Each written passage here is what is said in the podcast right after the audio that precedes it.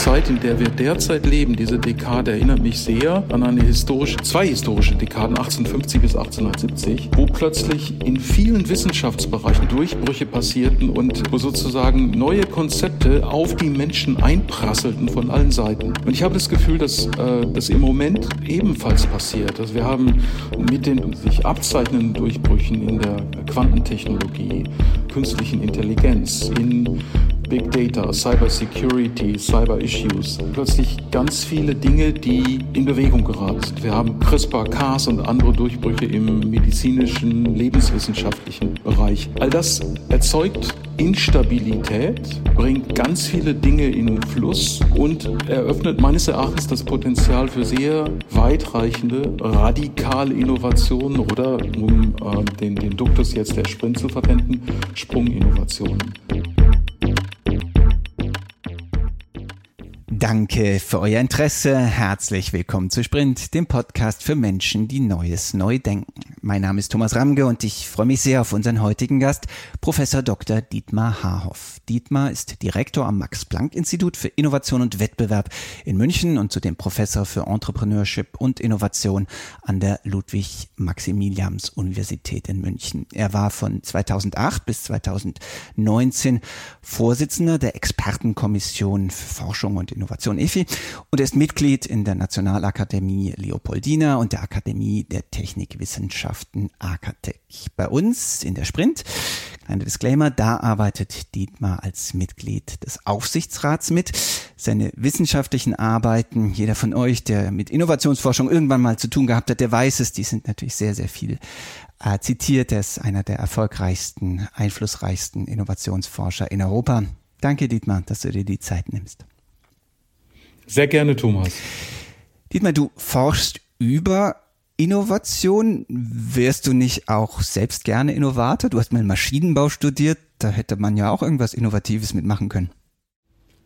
Das ist jetzt schon eine seltsame Frage, aber äh, eine gute Gelegenheit darüber zu reden, was wir eigentlich mit Innovation bezeichnen. Äh, ich glaube, ich bin Innovator. Ich glaube, dass äh, auch Menschen, die in einer Forschungsrolle sind, äh, in einer Administrationsrolle sind, also nicht als Techniker, als Ingenieure, als Wissenschaftler ähm, äh, Forschung äh, im technischen Bereich betreiben, Innovatoren sein können. Also für mich ist Innovation erstmal der neue Gedanke, das neue Konzept, aber das reicht nicht aus. Das ist erstmal nur schöne Idee. Innovation wird es erst durch Umsetzung. Und in meiner Rolle als, äh, als jemand an einem Max-Planck-Institut oder als Professor an einer Universität kann ich natürlich auch Innovation betreiben. Ich kann äh, für eine Fakultät äh, ein Alumni-System aufsetzen. Ich kann einen neuen Studiengang installieren. Äh, ich kann neue Präsentationsformate erfinden und umsetzen. Und dann bin ich natürlich in der Innovatorenrolle.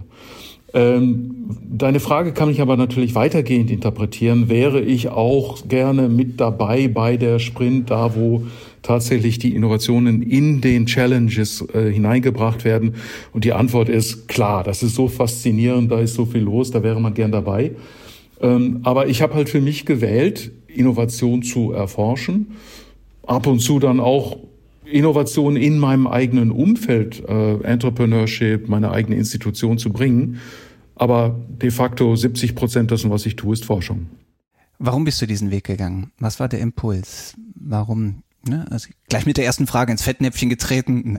Nein, nein, ähm, aber ne, also, ne, also mal, äh, mal, ist ja ne? klar, ne, dass die, dass die Rolle der Innovationsforschung wichtig und ist und dass man diese Forschung auch innovativ betreiben kann, ist äh, offenkundig und bei dir auch ja ganz, ganz gewiss der Fall. Mhm. Aber nichtsdestotrotz ist es im, sagen wir so, erstmal ja die wissenschaftliche Beobachterrolle, die du eingenommen hast. Ne? Und, und ähm das ist richtig. Und äh, ich bin, ich bin dazu gekommen.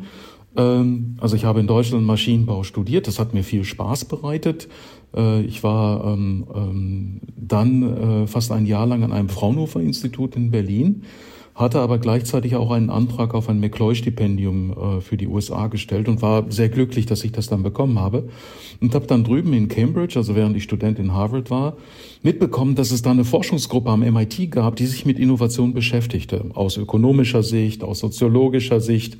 Es gab dort ähm, verschiedene Ansätze und äh, das hat mir wirklich sehr, sehr gut gefallen und damit hatte ich mein Thema und ich konnte meine meine technische Erfahrung, die ich im Maschinenbaustudium und in der Forschung erworben hatte, da gut einbringen. Äh, die gab mir auch, ähm, wie soll ich sagen, eine größere Glaubwürdigkeit, wenn ich Interviews machte im technisch-wissenschaftlichen Bereich, weil ich ja irgendwo auch ein technisches Verständnis mitbringen konnte. Und äh, gleichzeitig hat mich aber die Ausbildung dann, die, die Doktorandenausbildung, die PhD-Ausbildung am MIT in die Lage versetzt, Innovationsprozesse zu erforschen. Und das ist die Liebe meines Lebens sozusagen, die akademische, die intellektuelle Liebe meines Lebens geworden und geblieben. Dann springen wir mal in die Beobachterrolle. Ähm, wo kommt denn gerade viel Innovation her? Also regional, technisch, hm, aus welcher Art von Organisationen? Ich glaube, wir leben im Augenblick wirklich in einer Phase des Umbruchs und ähm, das ist für einen, einen Innovationsforscher eine unangenehme Situation, so etwas zu sagen. Ja, äh, wenn du mich vor zehn Jahren gefragt hättest, haben wir, leben wir im Moment besonders viel Innovation, äh, gibt es viele Durchbrüche und dergleichen, dann hätte ich gesagt, na ja, äh, nicht viel mehr als sonst auch. Darüber hinaus, das statistisch zu entscheiden, ist beliebig schwierig. Im Augenblick, wenn ich danach gefragt werde, sage ich, die Zeit, in der wir derzeit leben, diese Dekade erinnert mich sehr an eine historische, Dek zwei historische Dekaden, 1850 bis 1870, wo plötzlich in vielen Wissenschaftsbereichen, in der Thermodynamik, in der Elektrotechnik, in der Chemie, ähm, in der Biologie äh, Durchbrüche passierten und äh, wo sozusagen neue Konzepte auf die Menschen einprasselten von allen Seiten.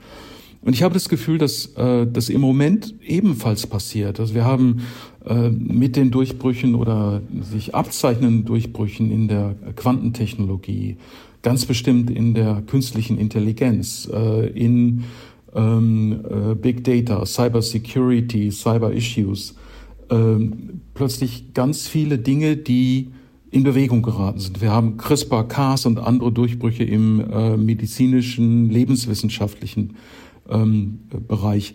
All das erzeugt Instabilität, bringt ganz viele Dinge in Fluss äh, und eröffnet meines Erachtens das Potenzial für sehr weitreichende, radikale Innovationen oder, um äh, den, den Duktus jetzt der Sprint zu verwenden, Sprunginnovationen. Und ähm, das zu objektivieren, also jetzt äh, zählbar zu machen mit Hilfe von Statistiken, ist sehr, sehr schwierig. Oft sieht man diese Entwicklung erst im Nachhinein. Und in, insofern äh, muss ich das auch ein bisschen qualifizieren. Also ich kann das wissenschaftlich noch nicht so erhärten. Was ich aber äh, sehr stark propagiere im Augenblick als Meinung, als Stellungnahme ist, dass wir zur Bewältigung einer solchen Phase auch sehr agil sein müssen in der Art und Weise, wie wir damit umgehen. Also in der Wissenschaft beispielsweise, dass wir uns öffnen für neue äh, Herangehensweise, äh, beispielsweise durch Beantwortung der Frage, wie gehen wir jetzt mit ChatGPT um? Hat das eine Rolle in der, in der Wissenschaft oder nicht? Ähm, wie greifen wir neue Möglichkeiten äh, in der Fusionsforschung auf? Und was typisch ist für solche Phasen ist, dass dann auch neue Akteure hereinkommen. Das beobachten wir gerade. Also wir sehen, dass viele, viele Schritte, die eigentlich verortet sind in der Grundlagenforschung, wo man also sagen würde, das passiert an einem Max-Planck-Institut oder das passiert an, an Universitäten, plötzlich durch Startups gemacht werden. Also beispielsweise in der Fusionsforschung, in der laserbasierten Fusionsforschung, aber auch in der Quantenforschung. Und ähm, das rüttelt so ein bisschen an unserem Grundverständnis, wer die Akteure sind, wie die Prozesse aussehen. Also sehr starke Veränderungen im Augenblick, wie ich sie in der Zeit von 2000 bis 2010 nicht wahrgenommen habe. Ja, stimmt. Aber ist das nicht fast sowas wie eine Renaissance dann so in die was ich, 50, 60er, 70er Jahre, wo zumindest unternehmerische Einheiten auch tatsächlich einen großen Teil der mikroelektronischen Innovation hervorgebracht haben, die AT&T, äh, die Bell Labs und, und so weiter. Und, ne, und jetzt die, so ab 1990 oder so haben die ja irgendwie alle nicht mehr viel Innovation hervorgebracht oder deutlich weniger als vorher. Und jetzt sehen wir ja zum Beispiel auch bei den Large Language Models oder so, das kommt ja jetzt alles aus diesen Big Tech Unternehmen und nicht mehr aus ähm, Stanford oder so. Ähm, ist das so? Naja, ist das kommt sowas? indirekt auch aus, aber ist, auch aus Stanford. Ähm, aber die, die, die Leute sind dort ausgebildet, aber du hast recht. dass die, die, die Treiber, die Finanziers und so weiter jetzt nicht in der Wissenschaft sind, nicht im öffentlichen Bereich sind, sondern im privaten. Also ähm, das, ähm, äh, ähm, das äh, AI-Institut, Allens-Institut, äh, das jetzt äh, teilfinanziert ist durch Microsoft, dass das äh, die großen Sprachmodelle herausgebracht hat, ist, äh, wenn man ein klassisches Verständnis von Wissenschaftsprozessen hat, erstmal eine Überraschung. Äh, du hast recht, dass wir mit Bell Labs auch einen Akteur hatten, der ganz, ganz viel aus äh, einem Industrielabor heraus ähm, entwickelt hat, zum Teil wieder in die Forschung hineingegeben hat. Und dort wird es äh, ähm, aufgegriffen. Aber ich glaube, der bessere Vergleich ist tatsächlich diese Periode 1850 bis 1870, weil ähm, das, was in den 60ern da war, war beschränkt auf einige Bereiche. Was wir im Moment beobachten, ist, wie 1850 bis 1870 in einer ganz großen Breite von Disziplinen, also von den Lebenswissenschaften über Computer Science, über die Physik vertreten. Und das ist außergewöhnlich, finde ich. Mal angenommen, die These stimmt, ne, dass, dass tatsächlich jetzt, und wir können es ja erst ex post wirklich wissen, diese großen Sprünge kommen, zeitnah kommen. Was heißt das denn für uns als Individuen, als, als Gesellschaft? Wie bereiten wir uns denn sinnvoll auf eine Zeit vor, auf die der naja, mittlerweile leicht abgegriffene Begriff der Zeitenwende ja auch technisch dann irgendwie passen würde? Also der Begriff der Zeitenwende passt tatsächlich sehr gut, jetzt nicht nur im ähm, Kontext, in dem ähm, der, der Kanzler Olaf Scholz das verwendet hat, also im, in der ähm, Aufstellung der Bundeswehr und dergleichen mehr. Äh, ich glaube, wir erleben im Moment eine Zeitenwende im wissenschaftlich-technischen Bereich. Und äh, an der Stelle brechen dann sozusagen die gewohnten Interpretationsmechanismen, die gewohnten Organisationsmechanismen irgendwo zusammen. Und ich glaube, das beobachten wir auch im Moment, dass unsere Institutionen, Ministerien und so weiter nicht so ganz wissen, wie sie damit umgehen sollen und immer wieder zurückfallen in die, naja, wir fördern, wir tun, wir identifizieren, wir haben einen Stakeholder-Dialog und dergleichen mehr. Ich glaube, wir müssten jetzt in dieser Zeit gerade viel mehr an äh, agilen Mechanismen verwenden. Die Sprint ist ein solcher Mechanismus, deshalb spreche ich auch sehr stark unterstützend für die Sprint, weil mir das ein, eine angemessene Antwort auf diese, diese Zeitenwende, auf diese Zeit von Unsicherheit ähm, ähm, erscheint. Ähm, genau wissen wir es, wie du gerade sagtest, im, im äh, Nachhinein. In der Organisationswissenschaft gibt es ähm, einen, einen Satz oder äh, eine Denkrichtung, die sagt, Organization is muddling through, also sich durchwursteln. Und wahrscheinlich müssen wir genau das im Augenblick tun.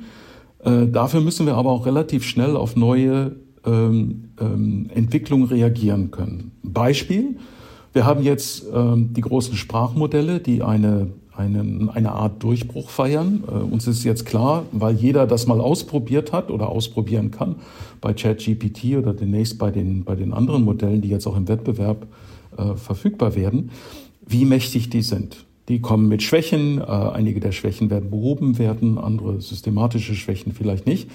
Aber es ist völlig klar, dass überall dort, wo Sprache verwendet wird, diese Tools zum Einsatz kommen können.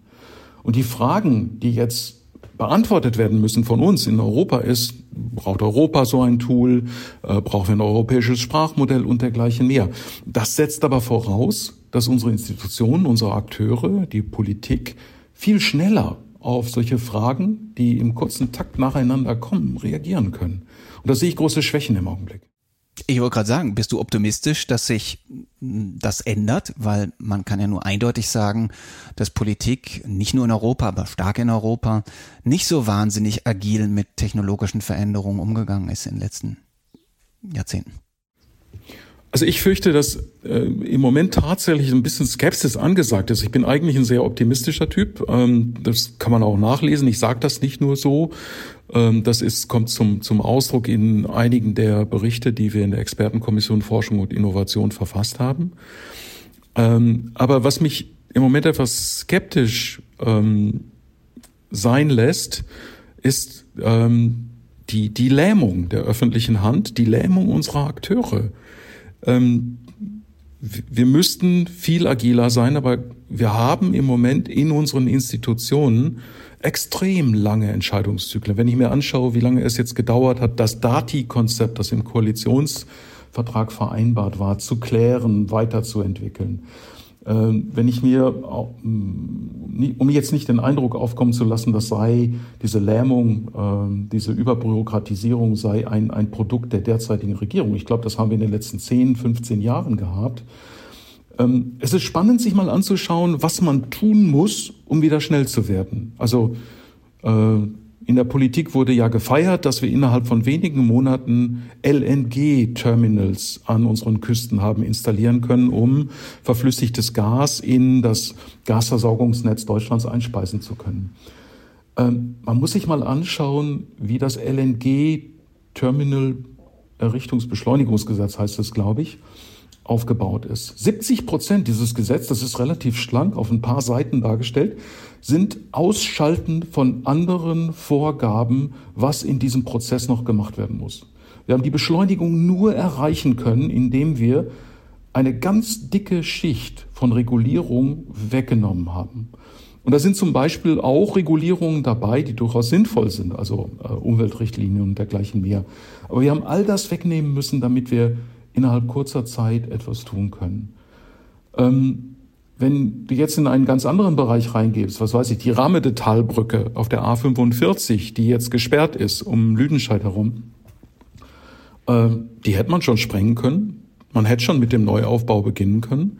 Aber wir stecken in einer solchen Lähmung von Vorgaben in dem Fall. Und dort ist eben das Wegschneiden, das Wegnehmen von, äh, von Regularien nicht erfolgt. Ähm, und das ist leider der Fall in ganz, ganz vielen Prozessen. Und äh, wenn ich mit, mit äh, Menschen in der Industrie, also mit Machern, die investieren wollen, die aufbauen wollen, die ein neues Werk errichten wollen, spreche, höre ich ganz, ganz viel Frustration. Ähm, die Regulierung, die wir haben, ist nicht böswillig errichtet worden oder aus, aus irgendeinem Grund, um zu hintertreiben, dass etwas geschieht, aber wir haben es zugelassen, dass wir uns so gefesselt haben in Prozessvorgaben, in Regulierungsvorgaben, dass wir uns nicht mehr bewegen können. Und nur durch solche ähm, Kraftakte wie beim ähm, LNG, äh, bei den LNG-Terminals oder bei dem Bundeswehrbeschaffungsbeschleunigungsgesetz, äh, das sicherstellen soll, dass die 100 Milliarden Sondervermögen auch äh, sinnvoll und zügig investiert werden. Also da müssen wir das Ergebnis ja noch abwarten. ist es uns gelungen. Aber da müssen wir das Ergebnis auch noch abwarten. Ne? Also ob äh, bei dem LNG, da haben wir, kann man sagen, ja, das ist gelungen, aber ob es jetzt bei der Bundeswehrbeschaffung. Du hast recht. Da, da müssen wir mal, wäre ich mal vorsichtig und würde erst ex post zu einer Bewertung kommen wollen. So würde es mir gehen. An unserer Stelle, ja. Äh, Im Prinzip hast du recht, dass wir äh, da noch nicht sehen können, dass der Erfolg sich eingestellt hat. Die Vorgehensweise dort ist eine ähnliche gewesen. Also wenn du dir das Gesetz anschaust, hat es strukturell eine große Ähnlichkeit mit äh, dem LNG-Terminal-Gesetz äh, ausgenommen von diesem Gesetz ist das und das und das und das. Also große, äh, breite Ausnahmen. Äh, ob das gelingen wird, äh, ich hoffe das sehr, aber äh, das werden wir sehen. Ähm, es, es bleibt aber sozusagen der, äh, die, die, ähm, die Stoßrichtung dessen, was ich sagen möchte, ähm, dass wir dringend darüber nachdenken müssen, wie wir Prozesse beschleunigen können, um in dieser Zeit erhöhter Unsicherheit vernünftig reagieren zu können. Wir können nicht mit den langatmigen ähm, Entscheidungsprozessen so weiterarbeiten. Was heißt das für die Innovationspolitik übertragen?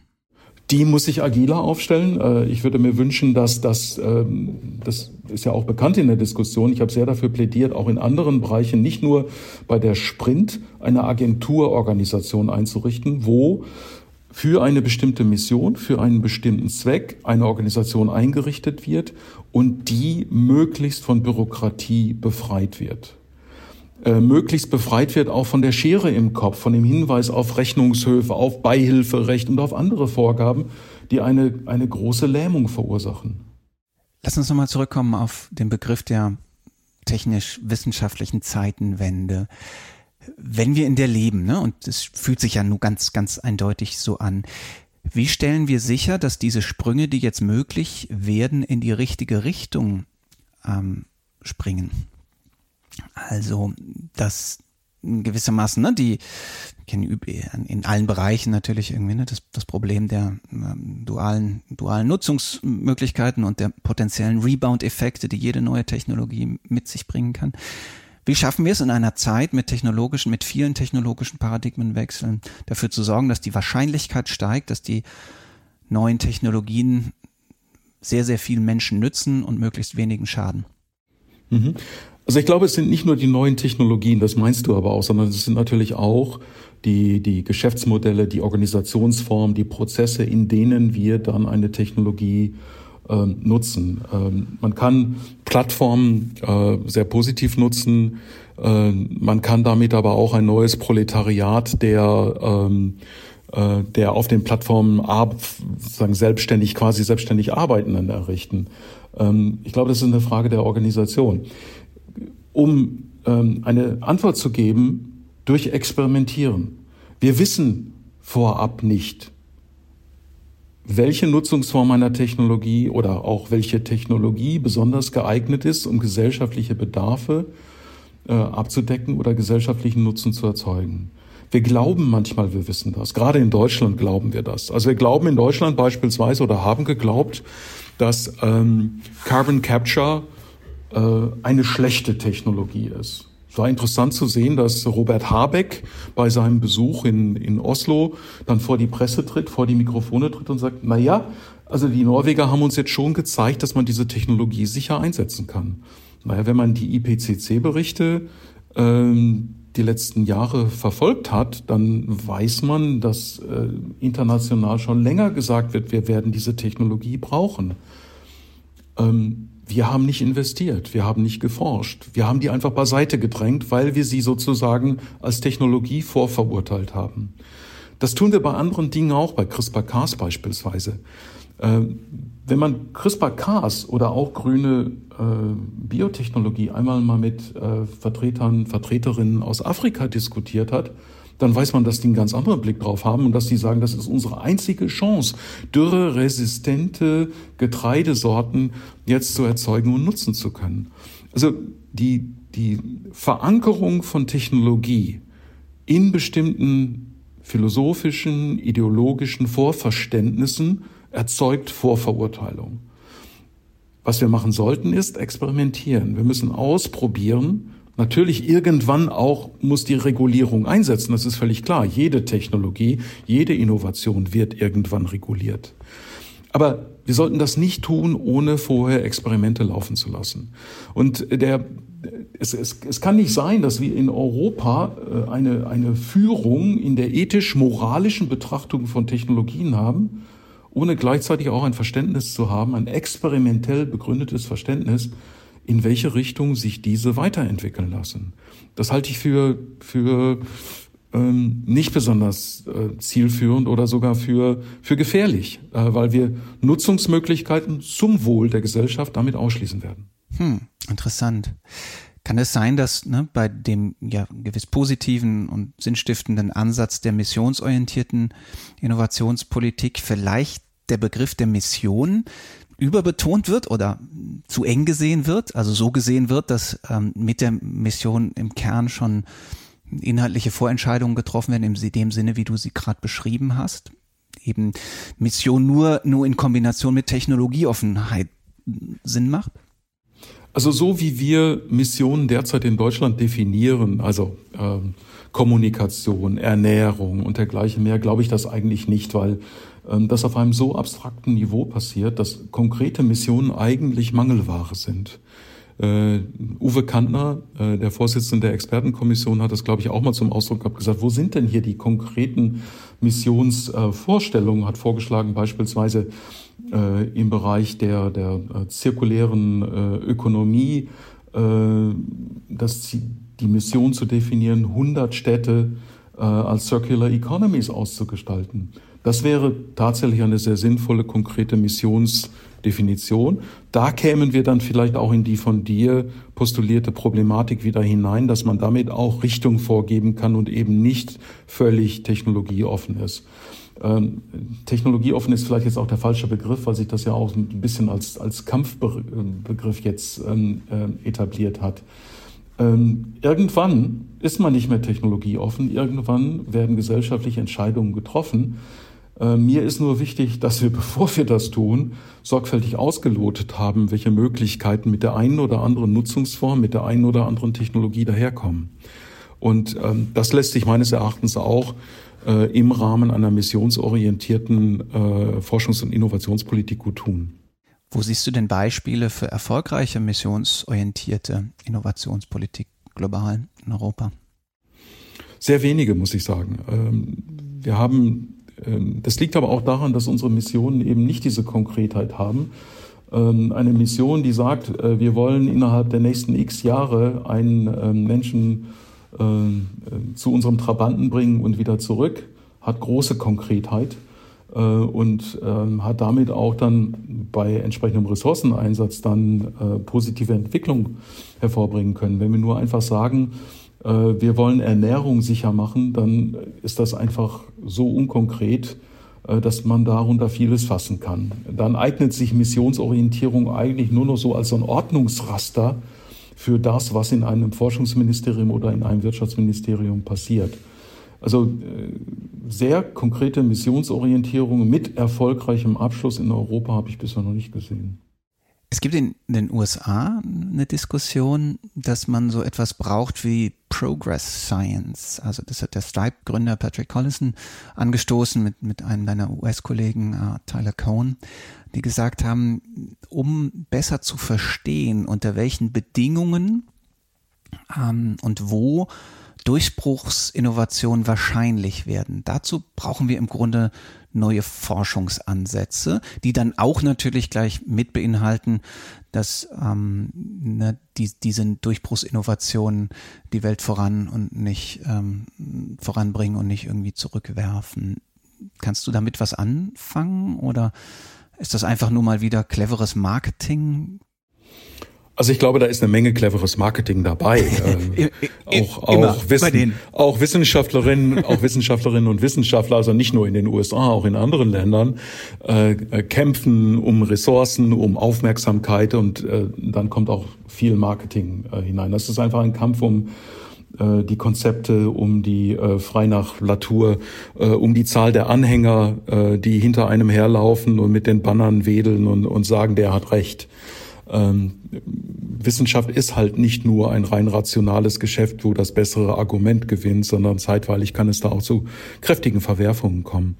Äh, Progress Science ist jetzt eine neue Begriffsprägung. Ich glaube, wir haben schon wichtige Parzellen in äh, klassischen wissenschaftlichen Communities, in der Soziologie, in den Politikwissenschaften, in der Ökonomik, und vielen, vielen anderen, ich will keinen ausschließen, die sich damit beschäftigen. Was meines Erachtens hilfreich wäre, wäre das zusammenzuführen, weil die ähm, diese, diese Gruppen, die disziplinären Gruppen oft in ihren eigenen Denkblasen aktiv sind mit ähm, eigenen Präferenzen, was Empirie angeht, was Theoriebildung angeht, unterwegs sind. Insofern kann ich dem was abgewinnen. Ähm, wir brauchen aber keine neue Science dafür, sondern wir brauchen Plattformen, wo wir uns interdisziplinär austauschen können, ähm, wo wir Ergebnisse sozusagen gegenseitig nutzbar machen können.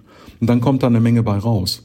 Wir brauchen auch eine Verständigung natürlich darüber, über die Forschungsfragen. Also ich hatte zu Beginn unseres Gesprächs ja ein bisschen stolpernd, polternd äh, gesagt, hier passiert etwas Neues. Ich kann es persönlich noch nicht exakt fassen. Ich glaube, viele andere auch nicht. Das, was ich da wiedergegeben habe, wird von vielen meiner Kolleginnen und Kollegen geteilt. Ähm, aber wir müssen jetzt in der nächsten Phase die Forschungsfragen, mit denen wir uns beschäftigen wollen, äh, schärfer fassen. Und eine Forschungsfrage äh, wie kann es zu Sprunginnovationen kommen? Wie können wir sie nutzen? Wie können wir, ich sage es mal etwas anders jetzt, äh, die, die kapitalistische Maschinerie, die dann einsetzt, auch so zähmen, dass sie für die Gesellschaft was Sinnvolles herausbringt und nicht etwas Destruktives? Ähm, das sind die generischen Forschungsfragen, die man jetzt im Kontext von Sprunginnovationen natürlich weiter schärfen kann. Und das ist, die Diskussion dazu läuft, ähm, aber man kann sie natürlich weiter unterstützen. Was wären denn die zwei oder drei wichtigsten Proxys dafür? Also die richtige Art von Sprunginnovation zu fördern, mitzusteuern, naja, äh, wahrscheinlicher äh, zu machen. Ne? Das, das kann ja nur die Begrifflichkeit dazu sein. Ne? Wir, wir wissen ja nicht, wann und wo sie genau kommt, aber die Chancen zu erhöhen, dass, dass sie kommen. Ja, das ist natürlich eine Frage der Ausgestaltung und nicht jetzt nur sozusagen der Sprunginnovation. Also Innovation ist ja irgendwo auch etwas gesellschaftlich, ökonomisch, ähm, sozial konstruiertes. Also wie wir ausgestalten, wie wir aus einem, äh, einem technischen Zusammenhang etwas machen, was wir in der Gesellschaft nutzen wollen, das ist gestaltbar. und äh, nicht vorgegeben. Das fällt nicht vom Himmel. Also wenn wir jetzt eine, äh, einen neuen Durchbruch haben, beispielsweise bei ähm, äh, mikrobakterieller Resistenz oder dergleichen, dann kommt im nächsten Schritt eine ganze Menge an Governance, an Gestaltung, an Institutionen, wie wir damit umgehen. Äh, wenn wir äh, CRISPR-Cas betrachten, auch da geht es jetzt um die Ausgestaltung. Wie fassen wir ein, eine solche technische Möglichkeit wie CRISPR-Cas rechtlich? Ordnen wir das äh, bei äh, biotechnologischen Verfahren ein, bei genetischen Verfahren und dergleichen mehr? Ähm, oder sagen wir, das ist das moderne Analogon zu etablierten Züchtungsverfahren.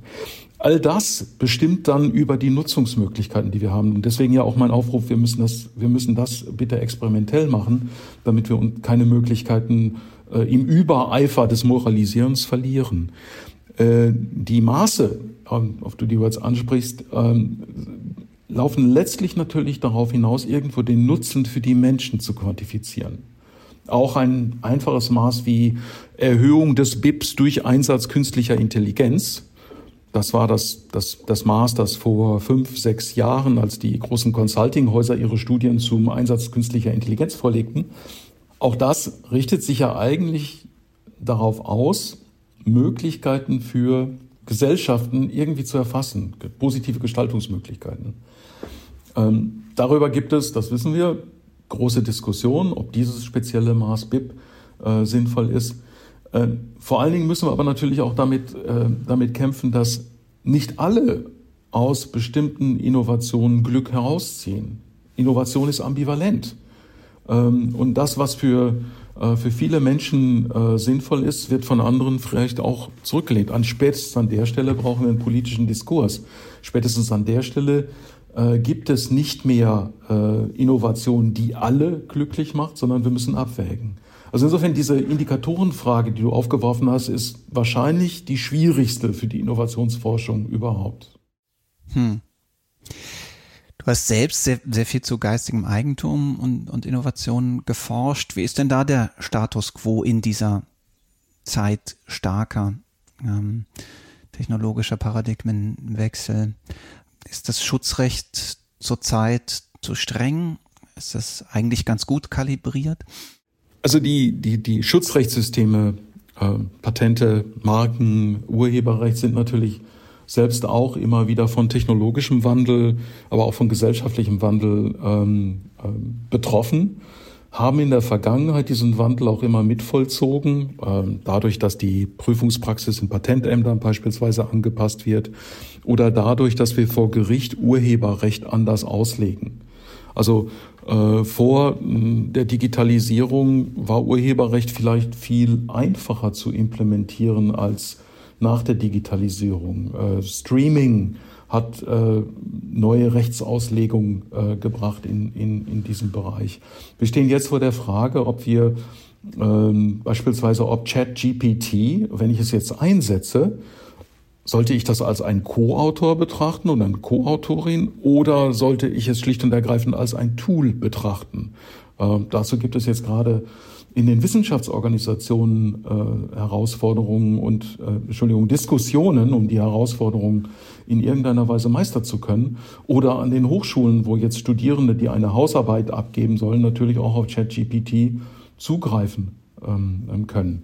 Im Patentbereich haben wir immer wieder diesen, diesen Widerstreich. Wir, wir wissen einerseits, dass Patente oder die Verfügbarkeit von Patenten sehr wohl Anreize für ähm, Erfindungen setzen können. Wir wissen aber auch, dass das Patentsystem immer wieder auch missbraucht werden kann. Ähm, und da die richtige Balance zu finden, ist eine ganz schwierige Ausgestaltungsfrage.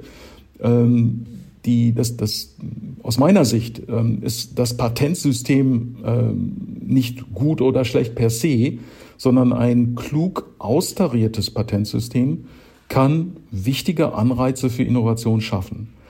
Wir kommen jetzt aber natürlich, wenn wir darüber nachdenken, wie wir diesen Planeten bis 2050 in eine nachhaltige Position bringen können, wie wir unser unser Verhalten, unsere Technologien anpassen können, äh, die, die CO2-Emissionen senken können und so weiter, in eine etwas andere Welt hinein, weil wir plötzlich ein Zeitziel haben, das wir bei anderen Innovationsprozessen so noch nicht gehabt haben. Wir müssen jetzt vielleicht auch stärker auf die Diffusion, die Verbreitung, Dissemination der Technologien sitzen, die wir schon haben. Das heißt unter Umständen, dass wir bestehende Monopolpositionen oder Ausschlussrechte, Patente sind ja keine Monopole, sondern erstmal nur Ausschlussrechte. Ich kann den, der äh, äh, nicht Patentinhaber ist, ausschließen von der Nutzung der, der, der patentierten Erfindung. Äh, vielleicht müssen wir darüber nachdenken, wie wir durch kluge Lizenzierungsmodelle beispielsweise jetzt dafür sorgen, dass bestimmte Technologien schneller in, ähm, in die Verbreitung, in die Nutzung hineingeraten. Das ist eine Problematik, die haben wir jetzt bei Covid schon gesehen. Da ging es eigentlich auch nicht darum, jetzt ähm, kurzfristig jedenfalls, die, die Anreize für 2100 äh, langfristig zu sichern, sondern sehr kurzfristig innerhalb von wenigen Monaten, Jahren die äh, Verfügbarmachung von Vakzinen zu sichern. Und das ist eine andere Überlegung. Also sobald diese Zeitrestriktion hineinkommt, glaube ich, müssen wir über unsere Schutzrechtssysteme nochmal neu nachdenken. Wo müssten wir das jetzt konkret? Also hm, bei erneuerbaren Energien? Naja, also, oder, äh, ne? also wo, wo gewissermaßen wäre es jetzt eigentlich ein Anlass zu sagen, wir, wir brauchen eine schnellere Verbreitung, also müssen wir so etwas einführen wie zwangsweise äh, Fair-Use-Lizenzierung oder sowas. Ähm, also die, die Zwangslizenz, Compulsory Licensing, gibt es ja schon, ist übrigens auch in dem großen TRIPS, internationalen TRIPS-Abkommen so, ähm, so vorgesehen, äh, wird im pharmazeutischen Bereich auch schon eingesetzt. Äh, die Problematik mit, mit dem Instrument ist, dass ich gleichzeitig natürlich die, äh, die, die ähm, Marktposition dessen, der die Patente hat, äh, schwäche. Also ich nehme da was weg. Klar. Man müsste irgendwie darüber nachdenken, wie man gleichzeitig die Anreize erhalten kann und die, die Diffusion, ähm, äh, Diffusionsgeschwindigkeit erhöhen kann.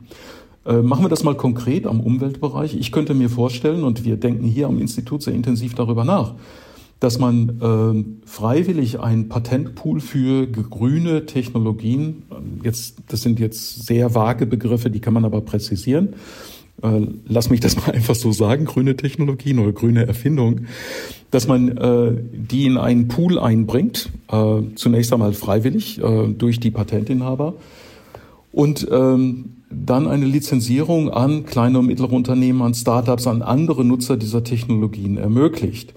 Und die Anreize könnte man dadurch aufrechterhalten, dass man sagt, okay, wenn dann Lizenzierung tatsächlich passiert aus diesem Pool heraus, das ist ein marktliches äh, Ergebnis, das ist eine marktliche Transaktion, aber die werden wir dann staatlicherseits unterstützen, äh, um diese Lizenzierung für diejenigen, die ihre Patente dort einstellen, äh, profitabler zu machen, um die Attraktivität eines solchen, einer solchen ähm, Pool-Mitwirkung zu erhöhen.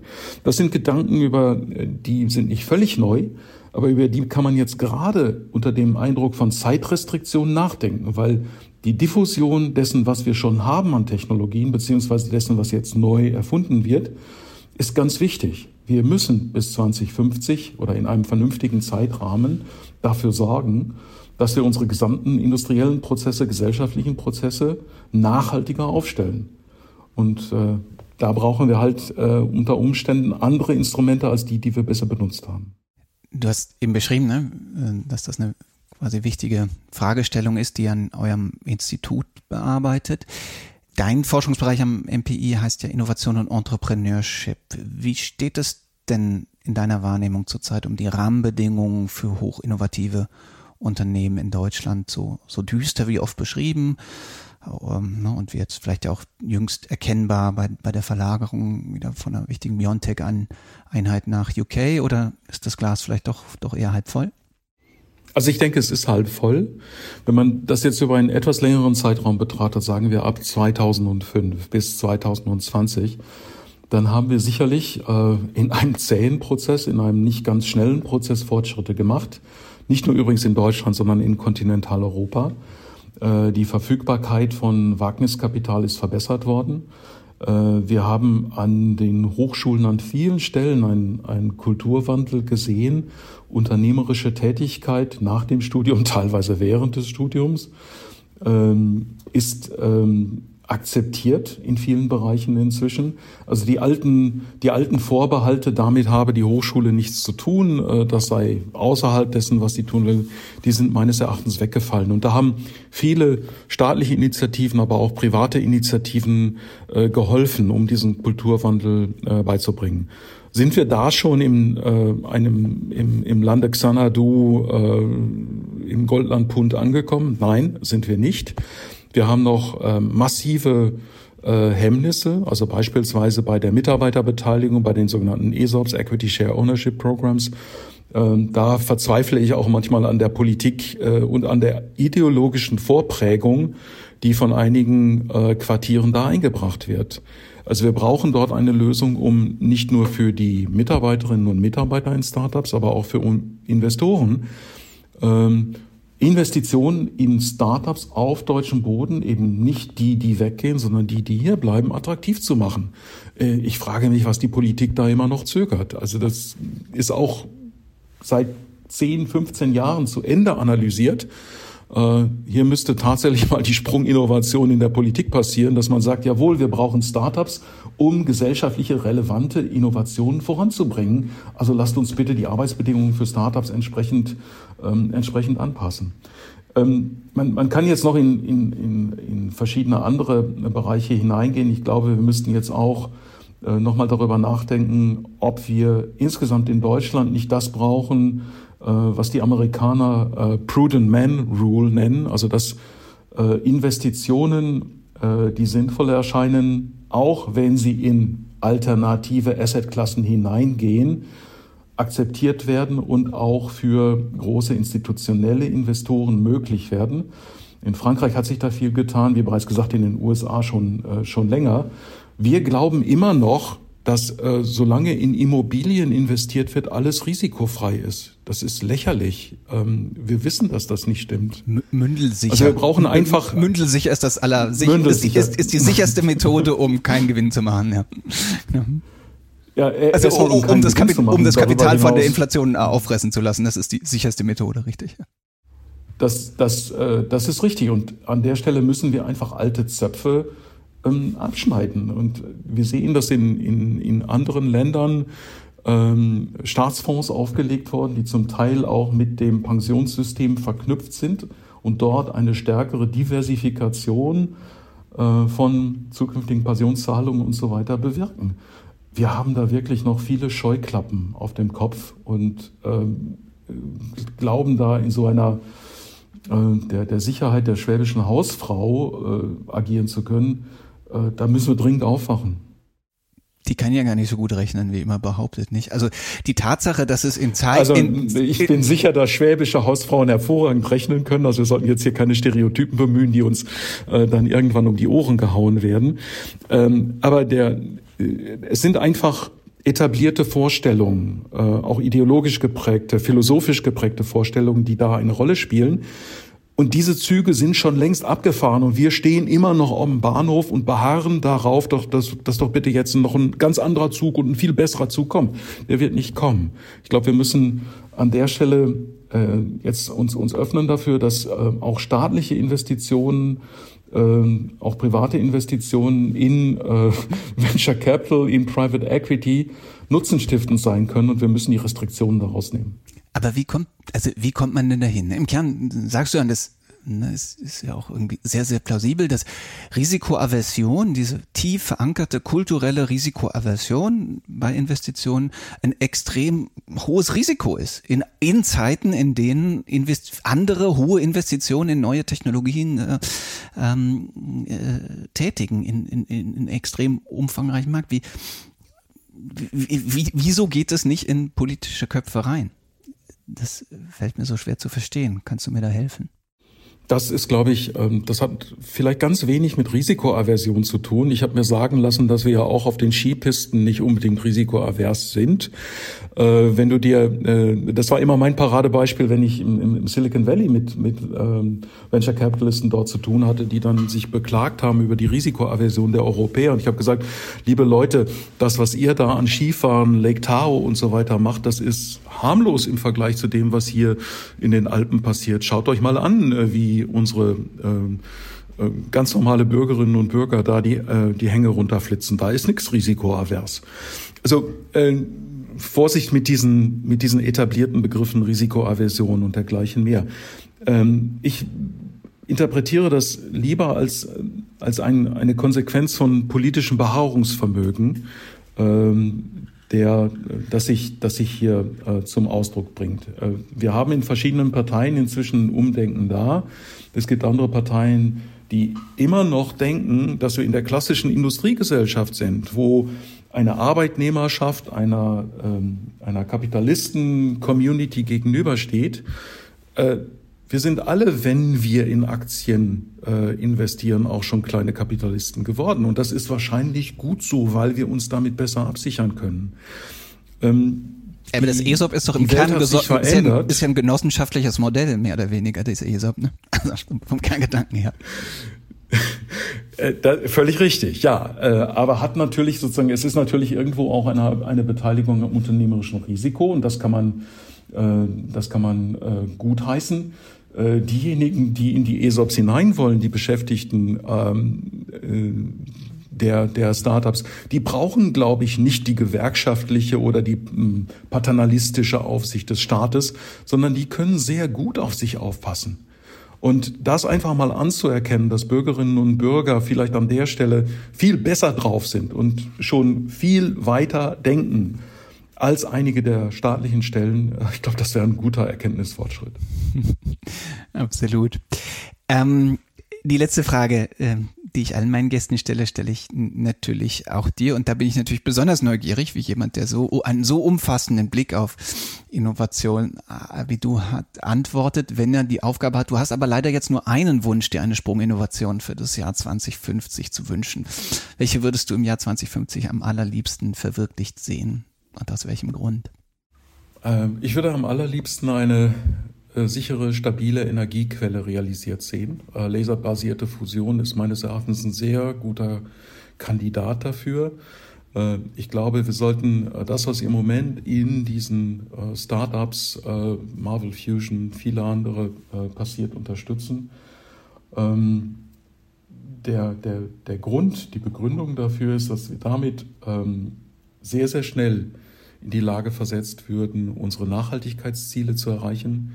Äh, wir würden in die Lage versetzt, dann auch weitere, also erstmal die Nachhaltigkeitsziele bezüglich CO2-Emissionen, ähm, weil natürlich die Energiebereitstellung dort ein ganz äh, wichtiger Faktor ist und weil wir wissen, dass der, der Pfad über die nachhaltigen äh, Energiequellen ein, ein sehr, sehr beschwerlicher ist. Äh, ist ein guter Pfad, wir haben im Moment auch keinen anderen, aber wir hätten hier die Möglichkeit einer Durchbruchsinnovation.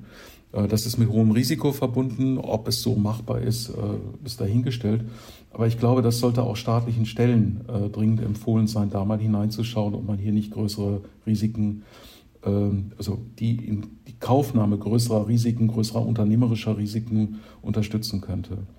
Das wäre meines Erachtens auch ein, ein wichtiger Schritt, um dann ähm, nachhaltige Ernährung in den Blick zu nehmen, wo wir ebenfalls starke ähm, Externalitäten, starke Schäden an unserem Planeten äh, verursachen. Ähm, und äh, acht Milliarden Menschen zu ernähren, ist halt auch eine große Aufgabe. Äh, Nahrungssicherheit ist ein, zu Recht eine der Missionen, die viele Staaten sich ähm, auf ihre Agenda geschrieben haben.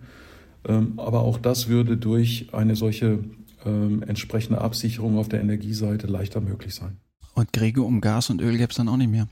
Äh, wir werden, meine Befürchtung ist, dass wir als Menschen andere Quellen von Streitigkeiten finden können. Äh, also die Weiterentwicklung menschlichen Denkens äh, wird damit nicht unnötig gemacht. Das müssen wir auf jeden Fall tun. okay. Gut. Ähm, ja, das, das gehört wohl dazu. Also kein kein Öl, auch kein Krieg ist kein Automatismus, nehme ich mit, aber ich nehme noch ganz, ganz viel anderes aus, aus diesem extrem spannenden Gespräch. Ganz, ganz vielen Dank. Sehr gerne, Thomas.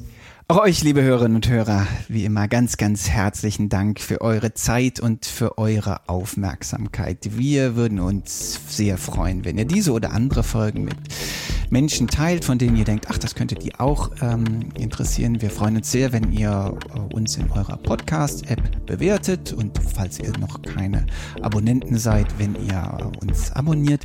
Produziert wurde diese Folge wie alle anderen auch von Max Zöllner. Vielen Dank dir, Max, dafür. In 14 Tagen, da kommt die nächste Folge und bis dahin gilt, bleibt neugierig